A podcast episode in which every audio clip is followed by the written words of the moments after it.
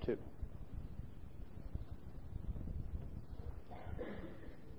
2. Beginning in verse 8.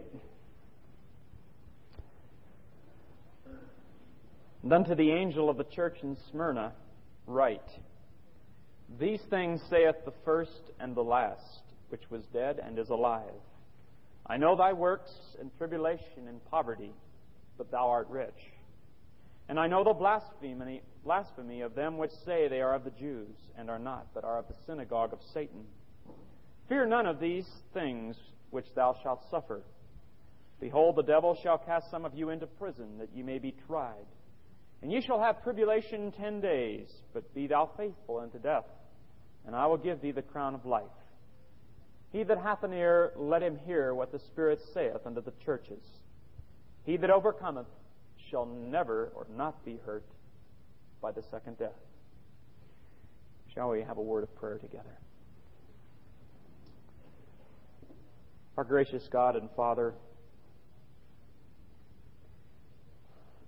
speak to our heart today. We pray that we might go forth from here with that reassurance way down deep in our heart. So beautifully shared. An assurance that can only come entering the land of rest and promise. Help us to take that step, for it's in Christ's name. Amen. the letter to the Christians at Smyrna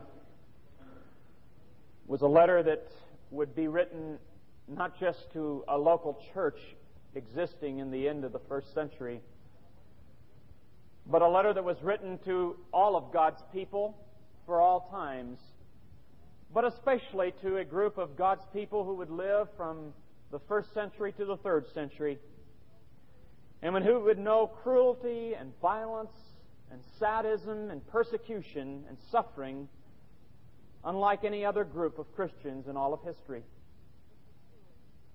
This was truly an age of great suffering for the church. As we shared many of those things last week, and we talked about the suffering and the agony that Christians went through, and I even went to describe much of that suffering with you and the many forms of torture and punishment that they endured. It was interesting the reactions that we got. Re- I reacted by feeling very, very sorrowful, very sad to realize that Christians would have to go through such suffering. And I felt guilty, too. Living in such a land with so much abundance, I felt convicted that we don't have to do that. We don't have to, in our day and age, see our children and our husbands and our wives and our loved ones not just humiliated, but cruelly tortured. I was saddened. But my sadness, and the sadness that I know came from many of you as you expressed it to me, was quite different from the response of the people who lived during that period of time. Instead of sadness, they were full of joy. Instead of being anxious and feeling guilty, they were full of peace. They expressed their joy and their peace in singing and in praising God and in even thanking Him for the opportunities of suffering in His name. Remember the story of Polycarp that I shared at the end? and how the crowd was getting anxious and they were upset because some were coming to Christ and they cried out, Burn the Christians! Burn Polycarp! And they brought Polycarp into the arena.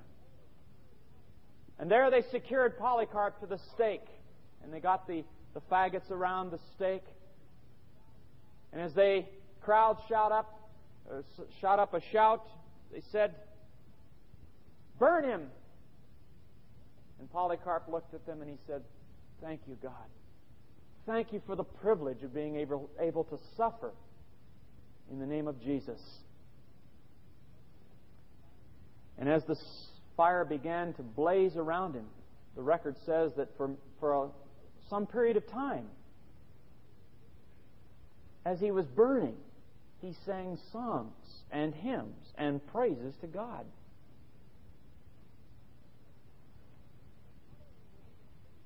Not only were these Christians fearless, their lives and their testimony spoke of an inner joy and an inner peace that it's hard for us to imagine at that time. They seemed to be full of contentment and satisfaction, as if they were living in times of great prosperity and peace. Much so that the church or the people who saw the Christians at that time were so impressed by their, by their faith, but also by their joy and by their happiness and their contentment, which none of them had, that they became Christians and were willing to go through the same persecution. It seemed like somebody forgot to tell them that times were hard. Somebody forgot to tell them that this is a tragedy and an awful thing. One man said, Tertullian, he said that if all the Christians had gone out of the Roman Empire, the Roman Empire would have been severely weakened. That's how many Christians were becoming, or people were becoming Christians at that time. It was one of the greatest periods of growth in the history of the church. Now, we would think that it would be just the opposite, that like in our day and age where there's so much freedom to preach the gospel, and the gospel goes out over the air and it goes out over the television, and it just everybody's exposed to the gospel.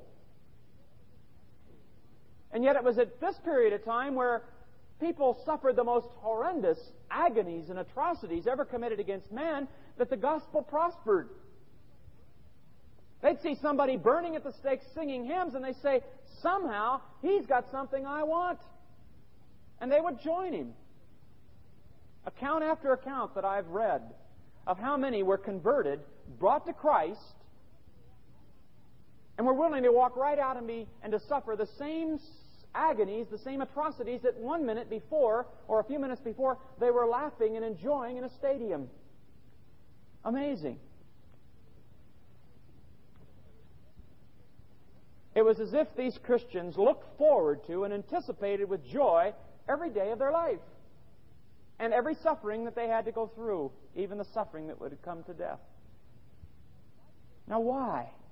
Why could they be looking forward with such joy and such peace? Well, Christ in his letter to the church at Smyrna, he stressed, first of all, the need for an eternal perspective. Secondly, he reminded them of the extraordinary wealth that awaited them in heaven, or was reserved for them in heaven. Thirdly, he promised them the crown of life if they persevered unto death. But he never promised pie in the sky today. He gave them no hope that good times were just ahead. In fact, he said, for 10 more days, or we could say 200 more years, 10 Roman emperors later, you're going to have persecution. You're going to have suffering. More cruel and more violent than what you've even experienced up to this time. And yet, so many of these Christians joyfully anticipated the next day as much as the next life. That's what concerns me and what makes me wonder. I can understand how they can joyfully anticipate the next life. That's what Christ was bringing out in the letter to the church at Smyrna.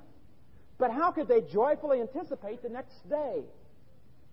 How, could they be so excited about facing lions tomorrow or being burned at the stake? And this is all documented. You can read uh, one book that's, that's very good is Foxe's Book of Martyrs. Documented history or lessons taken from what the ante-Nicene fathers have said of suffering during that period of time. Why? Now, I know what sustained them in their suffering. The thought that they could look ahead and see the reward and see the joy. They could see the next life. That sustained them in their suffering, but more than sustained, they were simply not just resigned, but joyful. If they were just sustained, I could see them being burned up and just resigned to the thought that they were going to suffer for Christ. But instead of just being resigned, just being sustained. Instead, they seem to be abundantly satisfied with their sufferings, abundantly satisfied with their persecutions, looking forward to each day and each opportunity, each situation. Why? Perhaps we can understand their joy of abundant satisfaction. If we look at another book of Scripture written to Christians who had lost their, that joy and that abundance and that satisfaction, another group of Christians who were threatening to turn back from the one who saved and who sustains them. Turn, if you will, to Hebrews chapter 10. Hebrews chapter 10.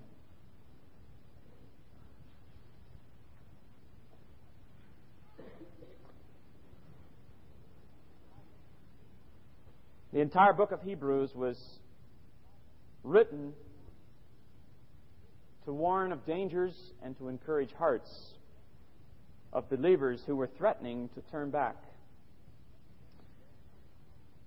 And in the very first part of the book, we're immediately introduced to their problem of neglecting their salvation. We're told that they were second generation Christians. These were not first generation, but they had parents who were first generation Christians, Christians who knew Christ, who knew the apostles, who knew them intimately. At that time, they were just children, and now they've grown and they've become full grown adults. A few of the apostles are still around. Many of them have been martyred. We're moving on toward the end of the church age. And they were thinking to themselves, what's the use of all this suffering? What's the use of keep on pressing in the name of Christ? Notice the kind of suffering they were enduring. In chapter 10, we read in verse 32.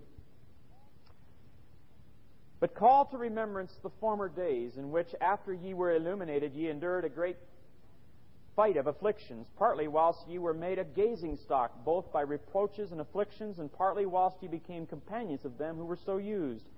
For ye have had compassion on me and my bonds, and took joyfully the spoiling of your goods, knowing in yourselves that ye have, a, have in heaven a better and an enduring substance. The point of this was that these Jewish Christians,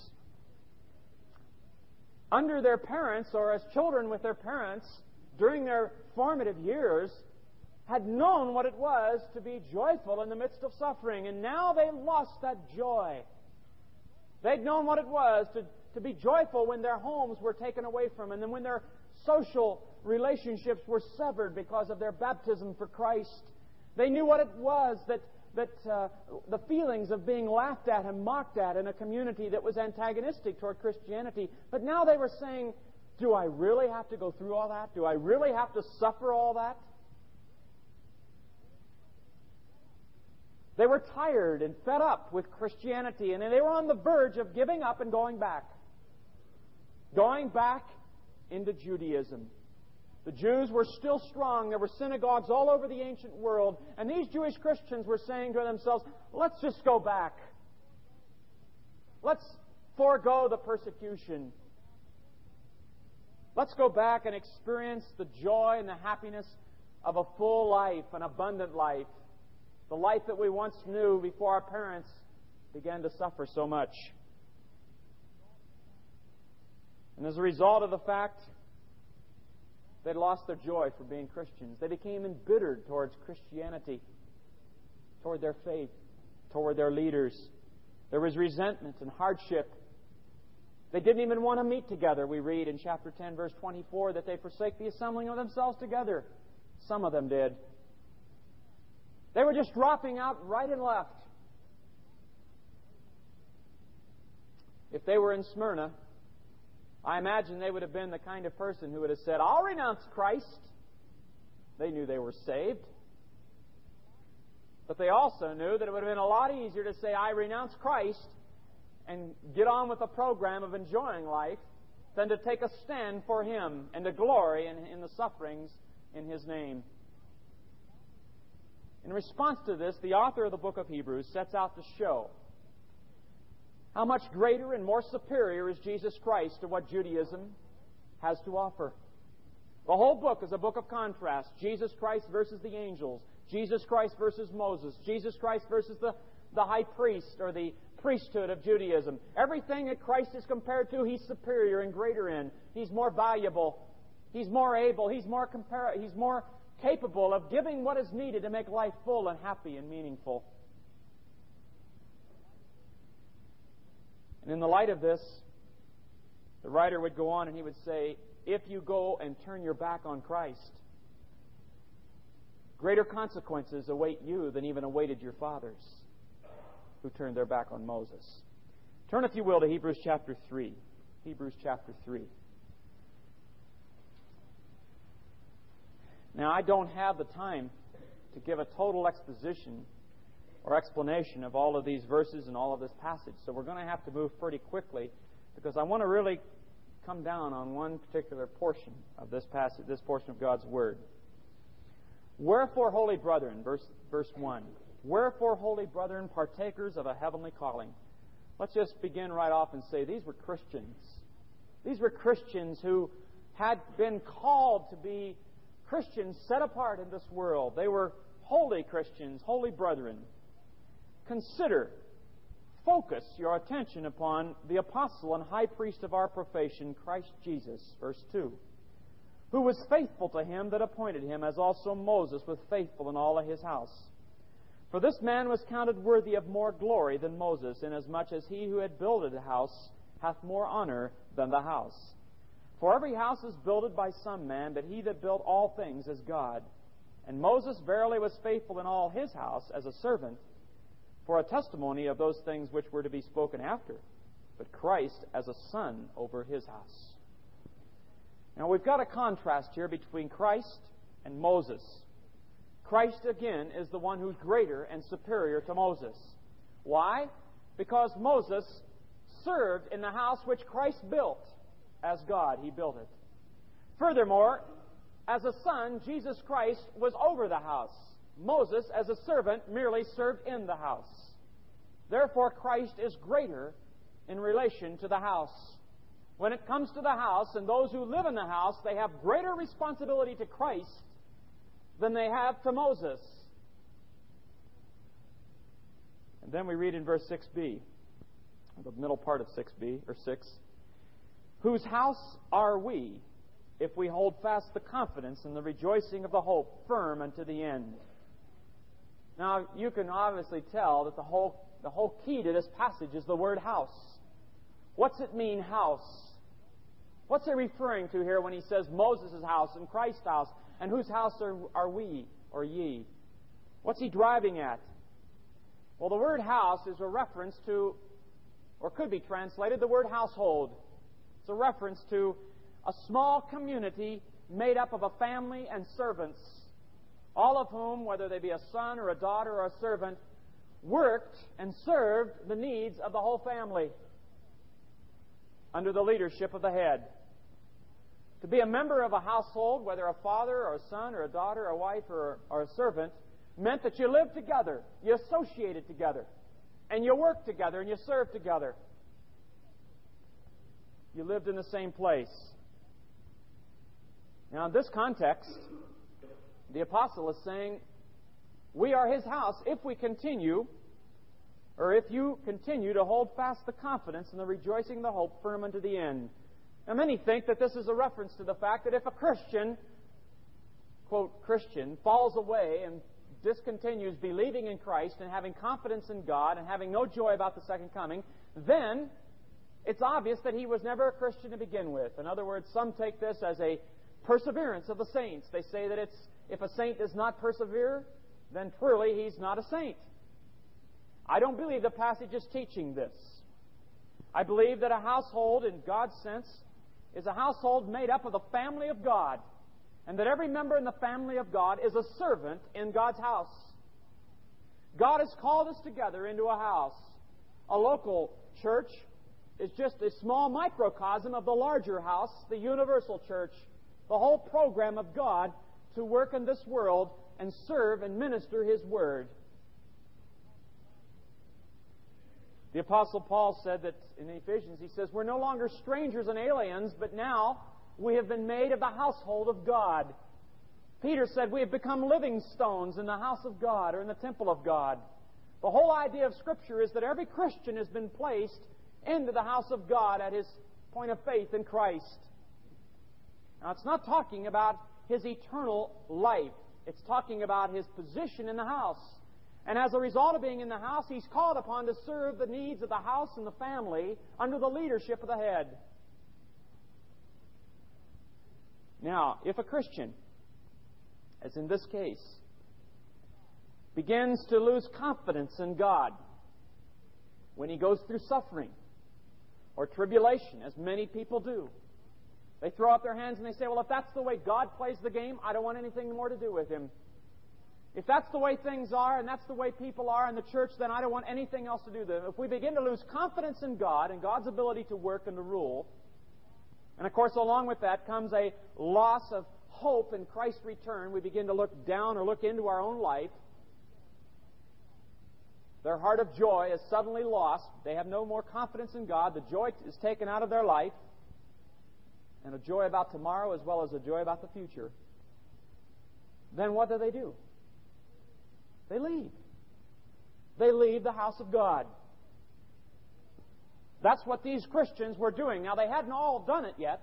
Some of them had. But most of them were thinking of leaving or had already left in their hearts, although visibly and physically they were still in, in attendance.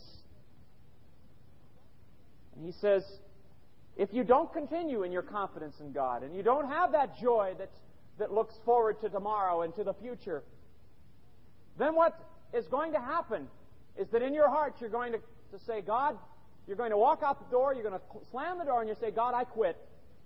I've had it. I've gone through enough.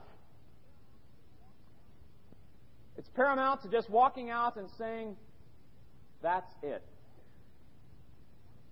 They had left or wanted to leave the household of God in their heart.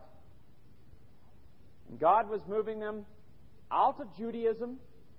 He was moving them away from the Jewish faith, and they in turn were saying, I'm tired of being moved away from the Jewish faith and experiencing trouble, experiencing suffering, experiencing persecution. I'm going to leave the house of God and I'm going back to the house of Moses. And when a person leaves, then he's no longer part of the physical house. He's no longer part of the visible house. When he leaves in his heart, he's really not functioning as a full member of the house. Now, to apply this where we live. And that is, as I look out and see everyone here as well as myself, I know that God has a purpose and a plan for each one of our lives.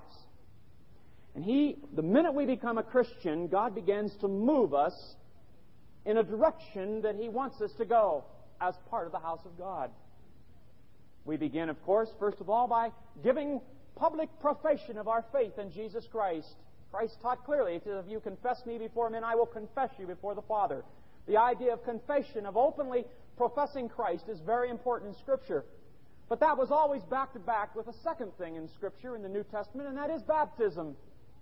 Christians, as they began, as they began their walk with Christ, the very first thing they did to openly mark them as Christians was baptism. And when they were baptized, then they were severed from the Jewish community. That marked them as a Christian openly. The New Testament knows nothing of, of unbaptized Christians. Then, after they were baptized, they began to meet faithfully, regularly, from week to week, day to day, with the believers in their particular locality. They plotted and they worked and they organized ways of reaching their community for Christ. God, all the while, moving each individual as well as each local church, as well as his whole body of believers, moving them on a course. Now, God is doing the same thing with you and with me and with our church and with the body of Christ today and the whole world. He is moving us all on a course. We come step by step by step to basic decisions we've got to make. Sometimes making that decision may cost us something. Being baptized may cost us some embarrassment. I don't think it does, but some do. Coming to church may cost us something in the way of, of enjoyment of our own luxuries and entertainment centers at home. Serving faithfully may cost us time outside to prepare and to work. But God, all the while, is causing us to come to these places in our life where we must make decisions and decide whether we're going to go on with God or stop and say, God, that's it. I'm stopping right here. I'm going no farther. This is all the farther I'm going. I've accepted Christ as my personal Savior in my heart, and that's it. I'm going to be a silent Christian. I've been baptized. I come to church regularly, but I'm not going any further. I'm not going to serve. To know what God is asking.